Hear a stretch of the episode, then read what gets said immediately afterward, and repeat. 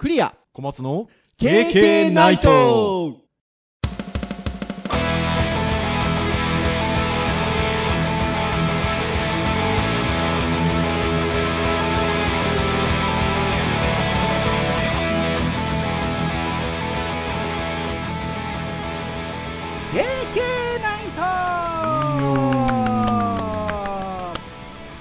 ということで、270回の配信でございます。お届けをいたしますのはクリアと、はい小松ですどうぞよろしくお願いいたします。はいよろしくお願いしますはい、ということで、明るく始まりましたけれども、もうすぐで配信日になろうとしておりますよ。そうそうもうちょっと木曜日そうですね。まあでも、まあこうやって撮れてれば、小松先生の渾身の編集で、おそらく木曜日中に配信がされるだろうというところではございますが、はいもう11月も下旬に入ってきてというところでございますね。先週はあのハードガジェット会ということで、えー、アップルシリコン、改めなのか、まあ、何なのか、M1 チップ組んだなっていう話をしたんです、もうタイムライン上で買ってますよ、私の周りの人たち。ねえ、羨ましいなっていうところではございますけれども。はいはい、まさかあれですかね、小松先生、実は買いましたよ、こことかって。ないと。実はみたいな ねえというところかなというふうに思いますが、以前、あの結構今、バタバタしてるんです、教材が、えー、Adobe が CC の新しいバージョンが出てみたいな話をしたかと思うんですけど、はいね、今の話で言うと、まあ、Apple シリコン版の Mac が発売されて、OS がビッグサーがリリースされたので、またですよ。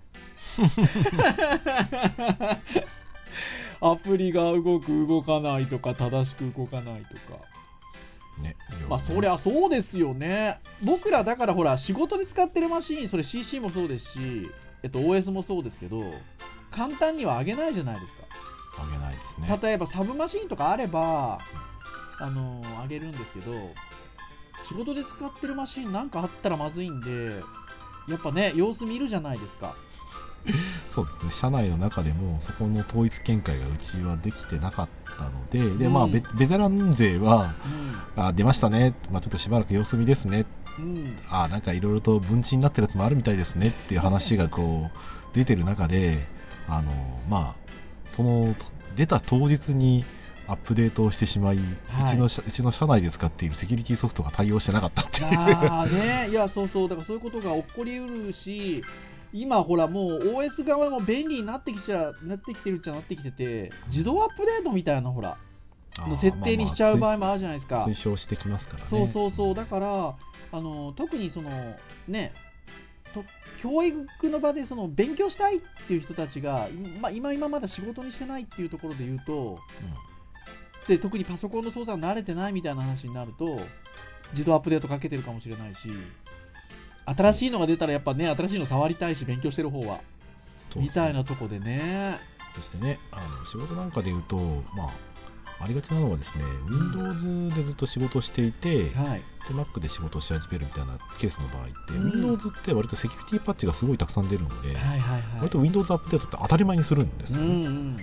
OS のそのアップグレードとやっぱりそのセキュリティパッチのアップデートはやっぱ話が違うので。違いますからね、そうそうそうそうそう。そこが一緒になっちゃうとちょっと怖いことになりますねこういうことになるんですよ。で、さらに言うと、まあ、CC は変な話、1個前ぐらいまでは前のバージョン入れられるので、うんだから、あじゃあ共存してみたいなことができるんですけど、なかなかほら、OS のダウングレードってちょっと、ね、初心者の人はちょっと大変じゃないですか。Mac の場合はクリーンインストールですからねねえ、みたいなとこだったり結構大変ですよね。だから、そこら辺はねっていうのはありますよね。まあ、とはいえですよ。とはいえ、これ以降 Mac をじゃあ買うぞっていう人はもう、ね、新しいのが入ってるわけですから。まあでもそこはね、まあ、ハードと OS がね一応ね最適化されたもの同士なんでうん。まあちょっとソフトウェアとの相性はちょっとしばらく見てもらえね、そうそう、そうね出てきますよね。だから、ね、アップグレードはちょっと当分控えてくださいってアナウンスはできるんですけど、まあ変な話ね、新しいマシンからスタートする人はね、それが最初なので、まあ、来年のうちの大学の1年生もそうなりますあからねそうそうそう、そうなりますよ。だからね、みたいな話もありますが、はい。まあでもなんか、そんなもんだよね、大変だよねって楽しめるぐらいがね。うんでもね世の中的には僕 OS すごく安定してるなっていうふうに感じますようん。だってねおっさんホイホイ的な話すればですよ、はね、おじさんまた言ってるよって私で言えばい。うんみんなサッドマック見たことあるという話になるわけだねそうそうそうそう。どんだけ絶望感に陥られるかねいや、本当そうですよね。でも昔に比べれば本当付き合いやすくはなってるんですけど、ね、ブルースクリーン見たところで、まあ、まあ今はなんとかなっちゃいますからうね、ん。サルベージもできますからね。昔もう出たらもうああもうダメなんだって感じの 絶望感がクラウドもないですみたいなね。そうそう。バックアップがみたいなね。そう、いや、本当そんなとこでございますよ。なので、まあ、あの逆に言うと、そういうなんか、悩みを持って、新しいマシン買って悩みを持ってる人が変えてるってことだから羨ましいなとは思いますけど、そうですねはい、まあ、あの、そんな、あの、日々を過ごしておりますという感じでございますけれども。はい。さて、じゃあ今日はですよ。何の話をしようかなっていうところで、まあ、前回ハードガジェット会っていうところで言うと、まあ、私どものこう、じゅんぐりぐじゅんぐりで言いますと、今回は教育会なんですよね。はいうん、で、まあ、教育会で何の話をしようかなっていうところもあって、で、まあ、せっかくなんでというとあれですけど、えっとね、もう今年春から新型コロナウイルスが、まあ、流行していて、えーまあ、教育の場って、どちらかというとこう、オンライン教育というか、まあ、遠隔学習というか、えっと、いう状況になってる中で、まあ、私たち思うところもいくつかあったりもしますし、はい。はい、あとはあのまあ、そういうことが長く続いてくるといろんな道具も出てくるじゃないですか。そうですうねん。なので、まあ、そういうところでちょっと明るく前を見たいなっていうところもあったりもしますし、はい。うん、なので、なんかちょっとそんなようなところに関係するところをゆるくお話をしようかなっていう、ちょっと今日は会にしたいなということで、はい。はい。まあ、皆様ぜひお付き合いいただければなというところでございます。さあ結局何の話なん ではい。そう。で最初に話をしたいのは、えーっとこれ小松先生が実は編集会議の時にこんなのああるみたいですよって言ってシェアしてくださったんですけど、サイトのタイトあ一応ですね、えっと、IT メディアビジネスのオンライン、はい、のウェブサイトにある記事で、えーこれは今年の10月23日に公開されている記事なんですが、えっと、見だ記事の見出しを読み上げますと、えーウェブ会議中の注目度や困惑度を分析して可視化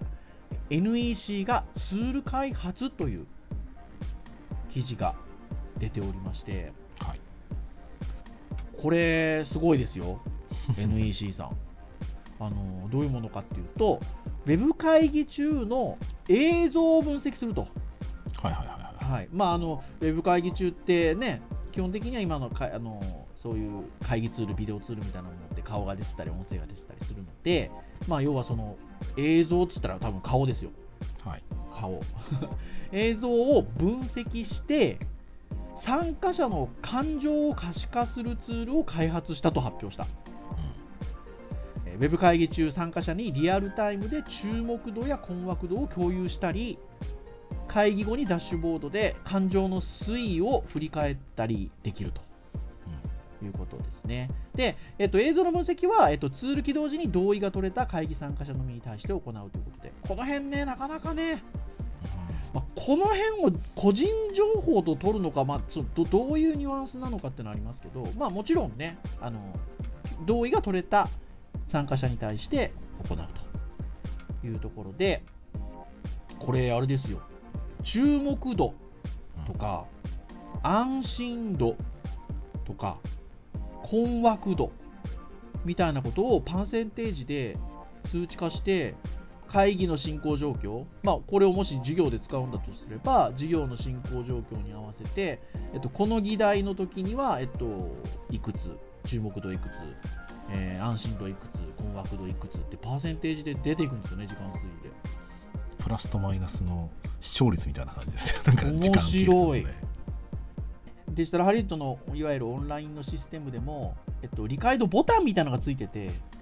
ユーザーさんが分かる分かるとかちょっと分からないとかって押すみたいなのはあったんですけど、はい。ユーザーさんが特に意識をすることなくその表情ですよね多分ね、うん、映像を解析することであ今注目をしているなとかね安心をしているなとかね困惑をしているなっていうのを、まあ、数値化していくと。あのいうのは面白い試みではありますよね。うん、そうですね、うん。まあ多分ねもともとそのやっぱり画面越しで反応がないっていうところをうん。なんとかその、なんだろうね可視化というか数値化したいっていうところからなんでしょうね、うん。だからユーザーがこの話の時にはあ注目をしてるんだだったうん。り逆に人によってはこの時点でこう注目をしなくなってるんだみたいな、うん興興味ないんだみたいな。なんか多分でもそのねデータの積み重ねではあると思うのであのこういうものが利用されていくとより精度が上がってくるのかなと思うんですけど単純に表情みたいな言い方をしてしまうと僕らもね顔出してもらって授業をオンラインでするときって当然表情は見えるんですけどはい。なかなか単純にそのなんかニコニコしながら聞いてるとかなんか真顔で聞いてるからって言ってじゃあ真顔で聞いてる方がつまんない感じで聞いてるのかなっていうと実は興味深くしあの真剣に聞いてもらってる可能性もあるのではい。なんか笑ってるとかあのちょっとこうこうなってるとかみたいなことだけでは測れない部分もあるじゃないですか。その人間的な感覚としては。はい。なんですけど、この辺りのツールって多分そのデータの積み重ねだったりとかっていうことがあるので、例えばその視線が外れる回数が多くなるとか、なんかね、あのそういうちょっと単純な表情っていうことだけじゃないところも積み重ねていくんでしょうね、おそらくね。うんそうでしょうね。なんかそういう人の落ちる特徴がきっとあるんだとは思うんですけどね、うん。この辺読み取るってことは。なんあと何かしらこう動いたりとかうね、ん。目目をこう開いてでたり開くとかね、そうそうそう、だからちょっと注目をするときにする動作みたいなところだったりとかっていうのが、あの回数が増えてくるとか、うん多分そういうことだとは思うんですよね。うん。なので、これはでも、その面白いですよね、あのこう特にこれを教育現、まあね、あの一応この記事にも、えっとまあ、会議ツールっていう言い方はしてあるんだけど、まあ、勉強会、カスタマーサポート、教育現場での利用を見込むということで。参加者の理解が重要な場面でオンライン化による反応の読み取りづらさを解消するっていうためのものなのでまさに僕らは先生という仕事はしているので届け手としては、えっと、これらの情報は欲しいですよねやっぱね。欲しいですね、うんやっぱりあの振り返りとしてねあこんなにこの時にこう困惑してるんだとかね、うん。分かったらあちょっとじゃあそこはやり方を変えるのか、うん。それともそのここでこう困惑がみんな上がってるんだけど、うん。この点についてちょっとじゃあみんなテストしてみようかとかね、うん。余計困惑しそうな感じもするけど、まあ、でもそういうその理解度だったり困惑度みたいなところから、うん。逆にその先生がウィークポイントをうん認識できたりとか、うん。逆に授業の盛り上がる場所とかねこういう風な施策をすることでうん。あの見てる側は楽しめる楽しめるってことは集中力が上がり、うん。ね、その分その吸収力が上がるんじゃないかっていう見込みを立てたりとか、うんまあ、その期待するところは結構いろいろとなんか基準というかね、うん。そこを基準に何か施策を考えられるというかより良くしていこうってできると思うので、うん。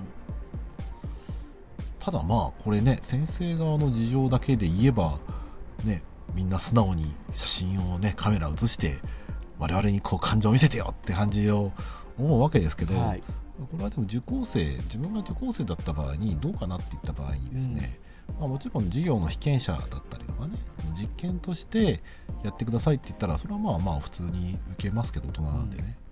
だけどただ自分が授業を受ける立場として皆さんのねえー授業に役立ったいんでうん。感情をデータとして取らせてもらいますって言ったら、あのなんだろうなデータ取られるのはいいんだけど授業中ずっと見られてるとかね。はい。なんか緊張がすごく自分の中で残りそうだなと思うとうん多分普段よりも疲れそうな気がするんですよね。はいはいはいまあそれがちょっと積み重なるとこういう風なその数値を取るのはちょっとごめんなさいっていう風に受けてる側のなんか気持ちとしてはそれが出てきそうな気はしてそうなんいてですよね。で特にやっぱりね僕ら大学生っていう若い皆さんをあのこうね対象としてるんですけどはい。ね普段感じるでしょ？出したくないじゃないですか、顔出しとか。ね。そうね。だからやっぱり前提が整ってない感じはすごいしますよ。うん。だからこのね授業ではこういう目的でそれぞれ顔をね付き合わせてやるっていうことがうん。言えてればいいですけど、うん。だって家にいてうん。授業を受けるっていう時に自分がなんか見られてる感があるとすごく緊張するし、うんうんなんかせっかく家で特に家ってね僕はやっぱり自分のその自然とリラックスしたりとか緊張しないような場所においてはい。緊張するような場面がやっぱりこのカメラ越しにできるっていうのはねうん。やっぱストレスたまりますよ、うん。ね、だから授業とかでもね無理し無理強いはしないですよ。いや でもそうですよね。で、あのー比較的、えっと、僕が実施をしている授業だと、えっと、まあ、学年にもよるんですけど、あの特に一今年の1年生なんかは、えっとね、こういうちょっと社会情勢の中で、えっと、基本的にオンラインになっているので、えっと、スタートからオンラインじゃないですか。そうだから、あの割とその趣旨を伝えて、えっと、この場面ではちょっとつけようよっていうと割とポンってつけてくれるんですよね。そうでだったりとか、えっと、これこの授業はディスカッションが基本的に何回も行われていくし breakout room、Zoom の breakout room っていう個別ルーム使うときにじゃあみんなでディスカッションしようやっていうときにやっぱ顔と声出てた方がやっぱ話し合いしやすいじゃん。じゃあそういうときはつけようぜって言うとつけてくれるんですよね。そうだから、あのーそこら辺は大事ですよね。そうだから四六時つけてるつけてくれって言ってるわけじゃないからさじゃあ最初の挨拶の時はみんなで顔出してわーってやろうぜって言えばやっぱつけてくれるので。うんなんかそこら辺もありますよね。ね、学生はその理解してるかどうか分かりませんけど、うん。少なくともなんかそのなんか無理強いさせられてる。自分たちの意に反して無理強いさせられてる。うん。不快だってこれがなんかね直感的に感じている子はいると思うんですよ、うんうん。ただちゃんとその筋通してあのまあまあじゃあいいかみたいな感じで、まあ、ずっとじゃないしみたいな、うん。であればまあねやってくれると思いますよ。ねうん。そうでもねこれ聞いてる皆さんあんまりね若い子とやり取りする機会がない方もいらっしゃるかもしれませんが、まあでも若い子だけじゃないのかもしれないですよね。やっぱ意外と出したくないっていうね気持ちは強いですよね、まあ、さっきの小松先生おっしゃったようなことなのかなやっぱ。割とこうリラックスするスペースにおいてカメラがつくっていうところだったりっていうのはやっぱりちょっと抵抗があるんですかね。うんそうですね。僕がもう長いんでね。麻痺して。その教室だろうがなんだろうがっていうかオンラインだから15年ぐらいやってるとあんまりそこに対してのあれはないんですよね。うんそうだからねそこがちょっとまあ僕が分かんないのはじゃあ変わるかなって思ってあんまりよよくないところだなと思ってるんですけどうんそうそこはありますよね多分ね。そうですねだから僕なんかもやっぱり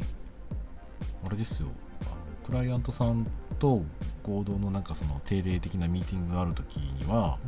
まあ、準備しますし、ね、ちょっと着替えますし。で緊張感持ってやっぱりやりきったらやっぱカメラ来た瞬間のね脱力やっぱ結構大きいですよ、うん、ちょっとやっぱりちょっと休憩しようかなっていう感じにやっぱなりますので、うん、まあまあやっぱり慣れもあるんですけどね、ん。まあ、僕もでもそういう意味だと慣れてる方だと思います、いやでもそうですよね。そうそうそう。少なくともポッドキャストでもうね5年ぐらいこれやってるわけなので ビデオ会議や嫌とかっていうのもないし、うんうんやっぱりもう年齢も年齢なんでどっちかっていうとね誰も喋らなければファシリテートする側にやっぱり回んなきゃなっていううん気概はやっぱり出てきてはいるんで、そうだからカメラを消してとかつけてとかっていうところで言うと別にそんなに抵抗はないし、うん。消してていいんだったら消してたらよりリラックスして聞けますっていうぐらいな感じで、うんでもそれはやっぱりね慣れてるから俺は慣れてるからお前らもやれってわけにいかないので、うん。や本当そうですよね。だからね、その冒頭に取り上げた NEC のその解析のツールってすごくあのいいものだし、あのその前向きにねいいいい例えばそれを教育現場で活用するんだとすれば前向きに捉えればね理解度とか分かりにくいところっていうのが可視化されるわけでうん。いいものなんですけど、まあ、なかなかそこのね前提となっている映像みたいなところでねどうあれクリアしていくのかっていうのはねまああるっちゃありますよね。うん。うん。そうですね。まあまあちょっとこれはこれで、あのー今後多分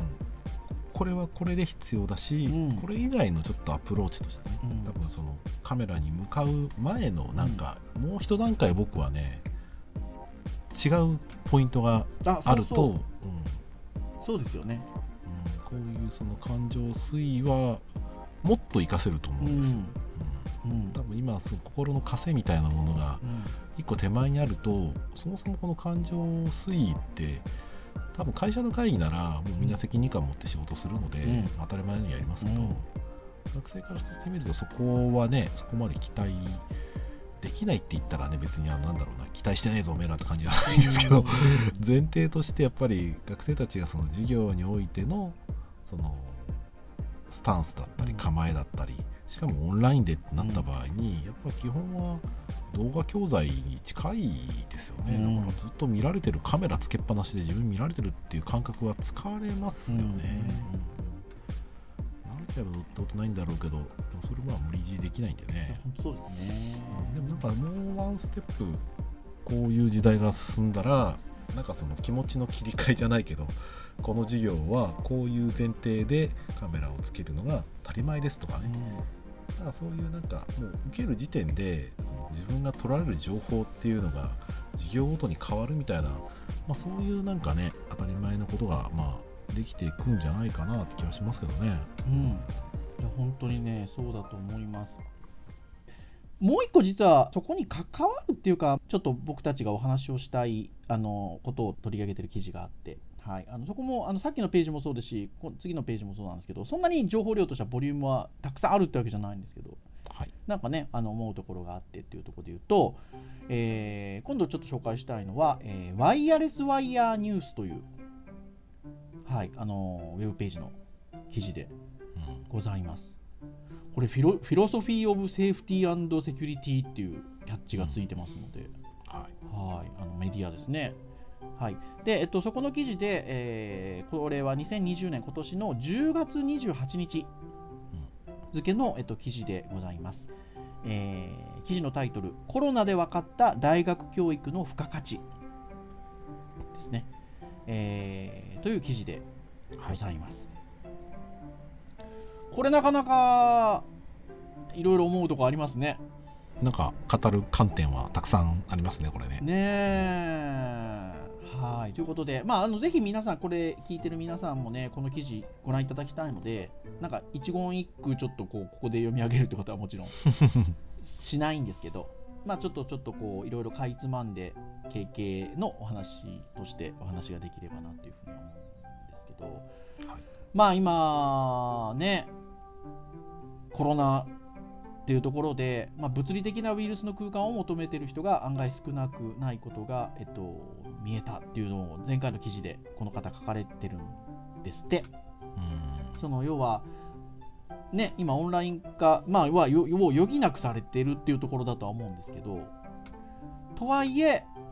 まあ、物理的なオフィスの空間を求める人がやっぱ少なくないっていう。うんところで前回記事があるようなんですけどそこに対して今回の記事は教育機関の本当の形はか価値は何なのかっていうことを説いてる感じの記事でございますよ。はい。で結局その両極に触れるっていうことがそもそもまあおかしな話であのだからまあオンラインが絶対的に神だとかリアルがもうあの完全なもの事業として完全なものであるっていう話じゃなくて当然どっちにもメリットデメリットがあってそこをうまくやっていくっていうのがまあ本来だとは思うんですけど、そうですね。インプットの形は違えどうん。まあ対局っぽくはありますけど、ん。完全な対局ではないですね。ね。うん。そうですよね。うん、やっぱりオンラインはオンラインとかオンデマンドはすごくいいけどやっぱり良くないところもあるし、うん。うん、対面授業は対面授業でやっぱりいい面と悪い面はあると思うんで、でそれは多分あの僕らも感じてるし受け手側も、まあね、大学で言えば学生さんも感じてるのは感じてると思うんですよ。あのその、はい。オンラインのここはいいなとかうん。ここはやっぱりリアルがいいなとかって感じてるところはあると思うんですけど。はい。まあ本当そこはなんかその授業アンケートなんか見てても本当に様々で学生さんの個性にもよるじゃないですか。うんよりますね。もうねオンライインでいいっていう子もいればやっぱリアルがいいって子もいるので。ンオンライン自分合ってませんって僕書かれたことありますよ。そうでしょ？でももうオンラインでもういいですこれ以降もっていう子もいるじゃないですか。そうですね。そうだからまあそこは本当にまあ人の、あのー考え方もあるのでっていうのはもちろんあるんですけどあのーまあここの記事で言うと例えばイギリスの大学は対面授業を開始しているところが多いとでその多くはオンラインと対面をリミックスしてハイブリッド型の授業を展開していますと、まあ、しかし、まあ、コロナのリスクがあるにもかかわらず、えー対面授業を希望する学生は少なくないと、まあ、来年1月の冬学期以降以後ですね、えーキャンパスに戻ってくる学生がかなり増えますと。うん。いうことですよ。ね。でじゃあなんで、まあ、対面だっていう感じの学生が増えるのかなっていうところではあるんですけどこの辺どうしてもちょっとこの記事面白いんで読んじゃいますね。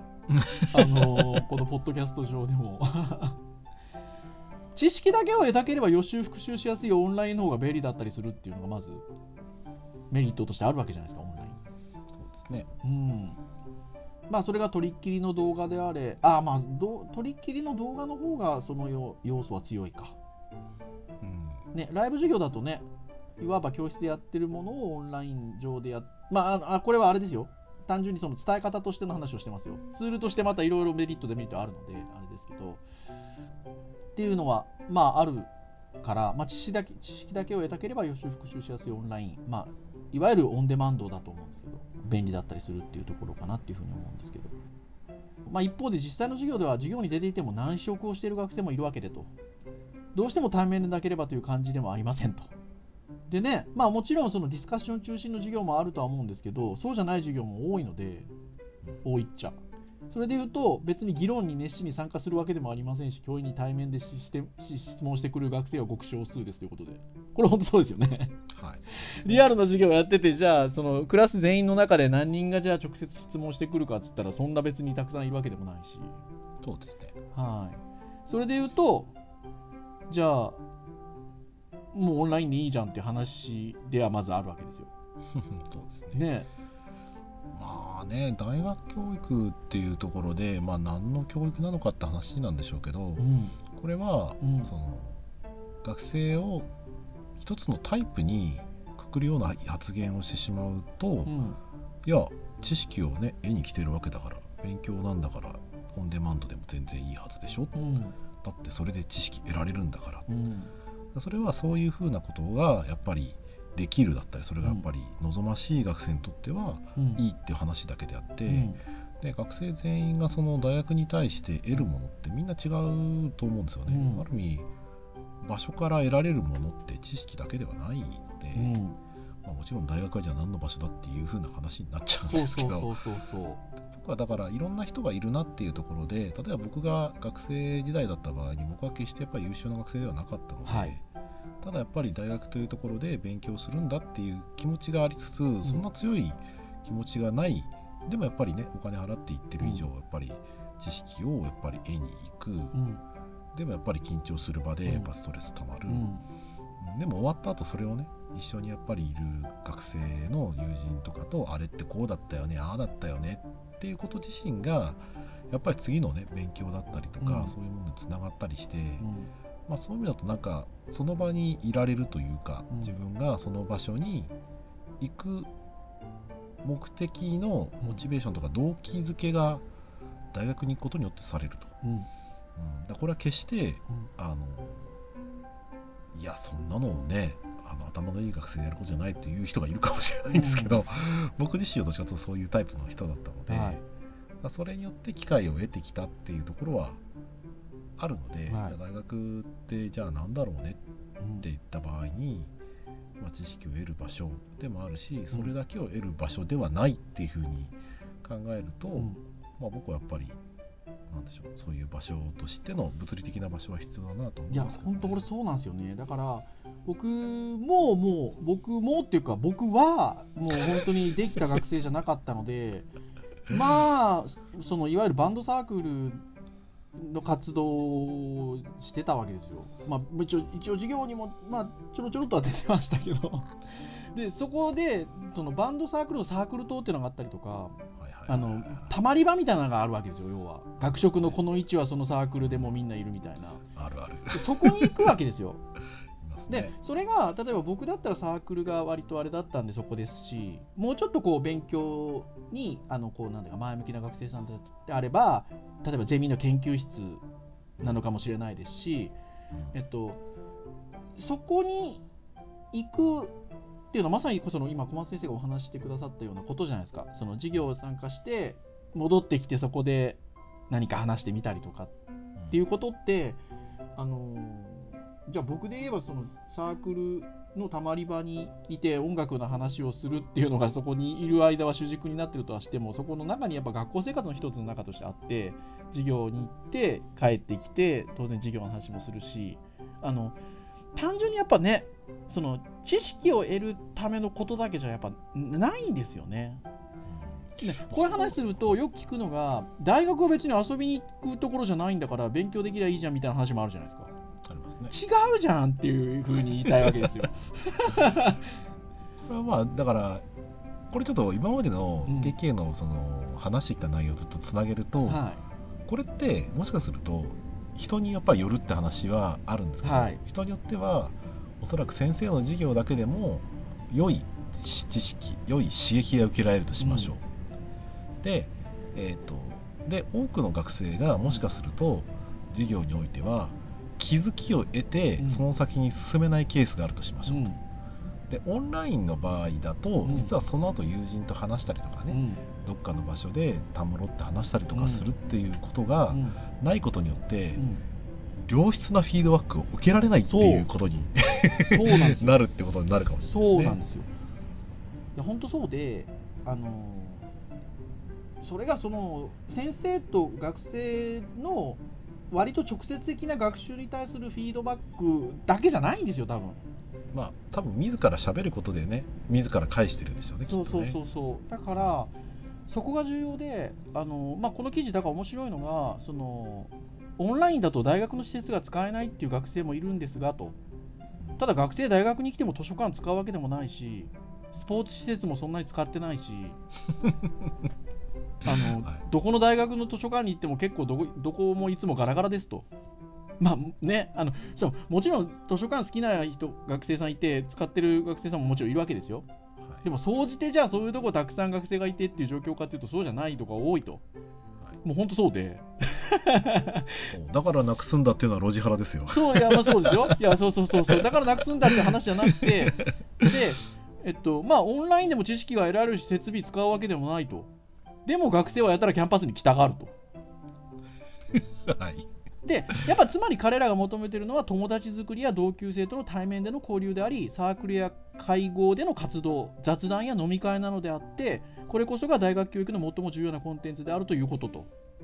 でまあ、これを言い切るのはあれなんですけど、えっと、それらの要素が今小松先生と僕で話してきた通り、えっと、実はその学びっていうところにも直結している大事な役割を担ってるってことですよ。でこれが面白いことには合理性の塊のようなイギリスカナダアメリカでも同じだっていう。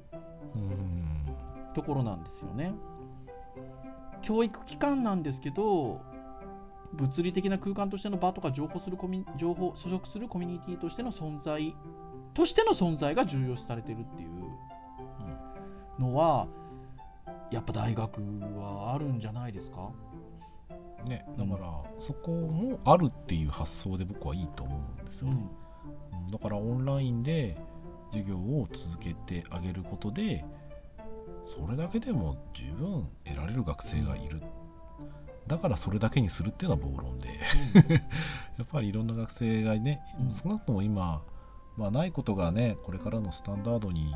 なるかどうかは分かりませんけど、うん今少なくとも大学が少なくともじゃあ文科省がねうん。大学設立に設置基準において、うん。キャンパスの面積の広さを定義してるわけですよ。はい。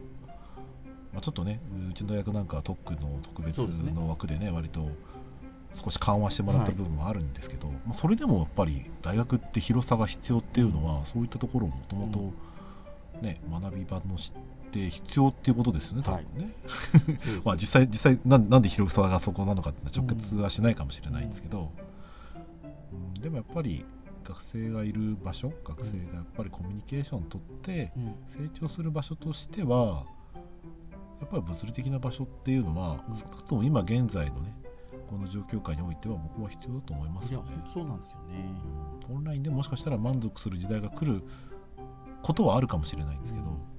現状のオンラインの仕組みではとてもやっぱりフィードバックを受けられない学生がうん。多い気がしますね。そう。でだからさっきのその一番最初のその NEC の例えばそのツールみたいな話っていうところは、えっと、その教育の場で使うツールをどうより高めていくかっていう話ではあるんですけどもっとやっぱりちょっと大きなやっぱり視点で考えないといけなくてそこはそれでありつつじゃあねオンラインとリアルは今の今言ってるようなリアルの、えっと、ところをどうするのかっていうで、えっと、これやっぱ最終的にこの記事のあのまとめにもなってるんですけど、だからリアルって話でもないんですよ。そのなんていうかう、んやっぱでもこういう時代なので、そのオンラインのメリットはあるし、えっと、オンラインをうまく活用していいくべきなんですけど、はいあのそこにおいて、今お話をしていたようなことを、じゃあオンライン教育、サロン、講習、コンテンツ販売などの設計でも組み込まないといけないってことですよ。うんそういう役割をするものを、じゃあそのこうオンライン化において何かやっぱ作らないといけないんですよね。そうですね。うん、その僕が例えばサークルのたまり場に行って その得られていたような所属意識に対する満足感であるとか小松先生なんかは多分あれでしょ？研究室こもってゲームしてたんでしょ？4年生の頃ですね。僕もあれですよ。大学1年生から3年生の頃は、うん。大会の部活の部活との言いますよ。うん、やっぱりもう授業を受けてる時間が一番長いはずだけど、うん、自分の気持ちの中で一番過ごしてたのはやっぱり物質ですよ。そうですよねだから、えっと、僕らね今2人で、えっと、今所属している大学ではゼミ担当させていただいてるんですけどそのゼミので授業運用という意味で言うとあの、まあ、オンラインで頑張って活用してるかなっていうところなんですけどやっぱ割とここ最近小松先生と僕で言ってるのはふらっと行くようなゼミ室的な立場のような場所。サークルで言えばたまり場とか物質棟みたいな場所。そういうところを何か用意してあげたいんですよね。そうですねなんかね、ふって言ってなんかたわいもない話をするでもなんでも、なんかそういう空間それがその物理的なことで今担えないのであれば、えっと、それをオンラインにおいてどうするのかとか、まままた別の手段なのかもしれないんですけど はちょっとね考えたいってよく言ってるんですよね。そうですね,、うん。ねなんかその役割的なことで言えばじゃあ Slack で部屋があったらうん。ねあの同じようなコミュニケーション取れるのかって言ったら、うん。まあ、情報のやり取りはね、うん。その閉じられた空間で必要なメンバーに対して必要なだけ取ることはもう全然できますよと、うん。ただ僕らが多分その物質とか、ね、学食の居場所だったりとはい。かっていうところっていうのは、何はなくともそこに行ったら自分がその期待するコミュニケーションが生まれる可能性があるっていうふうはにすごく期待しやすかったんですよね。そうですよね。でもやっぱり Slack とかそういったところって自分から発信したらうん。反応してくれるかっていうと、うん。やっぱりなかなか難しいところはあり目的もなかなか難しく、うん。意味もなくその場所でコミュニケーションを取るっていうのは残念ながら今のねそのオンラインの場所ではちょっと難しいというかなかなか魅力は少ないですうかね。ん。そこも考えていかないと、そうですね。うん、いけないですよね。うん。仕事はやっぱりもう5時9時で終わるような感じの仕事だったら じゃあ9時以降はちょっとああごな9時5時か。9時5時で5時以降じゃあちょっと俺つけてっから、あのその間なんか遊びに来てよみたいな、遊びに来てよなんか質問あったら来てみたいな感じで気楽にねできれば誰かしらいるみたいな感じで、まあ、俺気にしないでいいから勝手に喋っててみたいなね、うん。まあでも実際物理的な場所だとね僕から離れれば音はちっちゃくなるし、はい。ね、学生同士だけで盛り上がることもできるし、ね、とりあえずなんか何にもないんだけどとりあえずここに勉強しに来た。なんか課題やりに来た。うんなんかみんなこのやつ持ってない、うん。なんかそういうコミュニケーションがねあの自然とやっぱり生まれるっていうのはいいですけどね、うん。なかなかオンラインでいうと仕組み的には難しいですね。いろいろね、そのオンラインツールみたいなところで、空間の広がりみたいなところで、えっと、離れていくと声が近くなるし、あ離れていくと声がと と小さくなるし、近づいていくと大きくなるみたいなツールもいくつか出てきたりとかうん。してるんですけど、なかなかね、まあ、そこが精度が上がってくれば同じような体験は得られるのか、まあ、そもそもオンラインとリアルで違う中で、えっと、その体験のさせ方がそもそも違うのか、ね、まだちょっといろいろね、なんていうのかな、試行錯誤していかないといけないんだろうなとは思うんですよね。うんそうですね、うんやっぱりオンラインだと合理的ではあるんですけど逆に言うとなんだろうなその場所に行くこと自体が目的になっちゃう気はしますね、ん、僕らが言ってるのはそこに行くこと自体は別に目的的じゃないいんでですすよよね。そうなんですよそういう場所なんですよ。でもそだからそこで大学が担ってるとこ大きいんですよね。ううんん。まあねちょっとうちはねそれそこまで教室数が多くないので、うんミスとかはないですけど、うんでもあったらやっぱりそういうコミュニケーション生まれる期待はありますそうなんですよね。いやそういう意味で言うとそのそもそもうちの大学はねちょっと今あの特区でっていうのがあるけど、ね、他大学さんと比べるとそういうゼミ室がなかったりするのでうんそもそもな、まあ、そういう場はないじゃないですか。ないですねだからそういうところで言うとそもそもないので。でそそそこをやっぱりねこれを機にだからその何かそこに変わるような手段をまあリアルなのかオンラインなのか何なのかってやっぱ考えていった方がいいと思うんですよね。そうですねうん、そうそうそうそう。なのであのそんなことを思いましたよこの記事見て。うんなので、まあ、まだまだね、ちょっとこう社会的な情勢としては、あのね、こういう状況はもう少し続くかとは思いますし、はいまあね、従前から言われているビフォーコロナ、えっと、で、えっと、いわゆるウィズコロナで、えっと、その先のアフターコロナみたいなところの話もありますけど、あのまあね、えっと、前の状態には戻らないでしょうから、そうですね、うん、まああのいろいろ体験をしてるしいいところも悪いところも感じているのであの、まあ、融合していくんだと思うんですけどあのそういった中で何かあの今あるようなところっていうのが見えてくるとあの興味深いっていう意味でのお面白いあの時代が来るんじゃないかなっていうふうにそういう意味では精進したいと思いますよ。いやそういう意味ではじゃなくて授業の方のツールの話も精進しないといけないんですけど そうですねですけど、まあまあ、あの、大事ですよ。ってな話でいいんですかね、今日ね。うんなかなか最後ね、あのー思いはあるんだけどなかなか全部つなげて最終的にどうしたいっていうところにはまだまだつながってはいかないんですけど、でもうんまあそうですねそういう場所づくりコミュニケーション、ね、する場所は必要だと思うんでうん何かしらね作っていきたいですね。そうですよね。はい。ってなところでございます。まあ今日お話したようなことはまだまだ今日まとめようって話じゃなくてはい考え続けるものなんですけど、はい。というようなところでございました。はいはい。KK ナイトは毎週木曜日に配信をいたしております。えー公式サイトアクセスをしていただきますと、えープレイヤーがもうありますので、えーサイト上で、えー聞いていただける、えーこれ、サイト上で聞いていただいている方も多いんじゃないかな。ただ、えー、Apple Podcast 等々の購読登録サービスで登録をしていただきますと、配信されるや否や、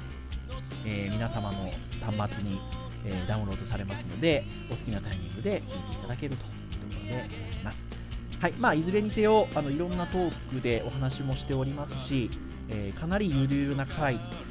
いやいや割と真面目にお話をしている回さまざ、まございます、えーまあ、お好きなテーマで、えー興味があるものがあればですねながら聞きでも結構ですので聞いていただくと、まあ、経験それだけが励みでございますので、まあ、非常に喜びますとい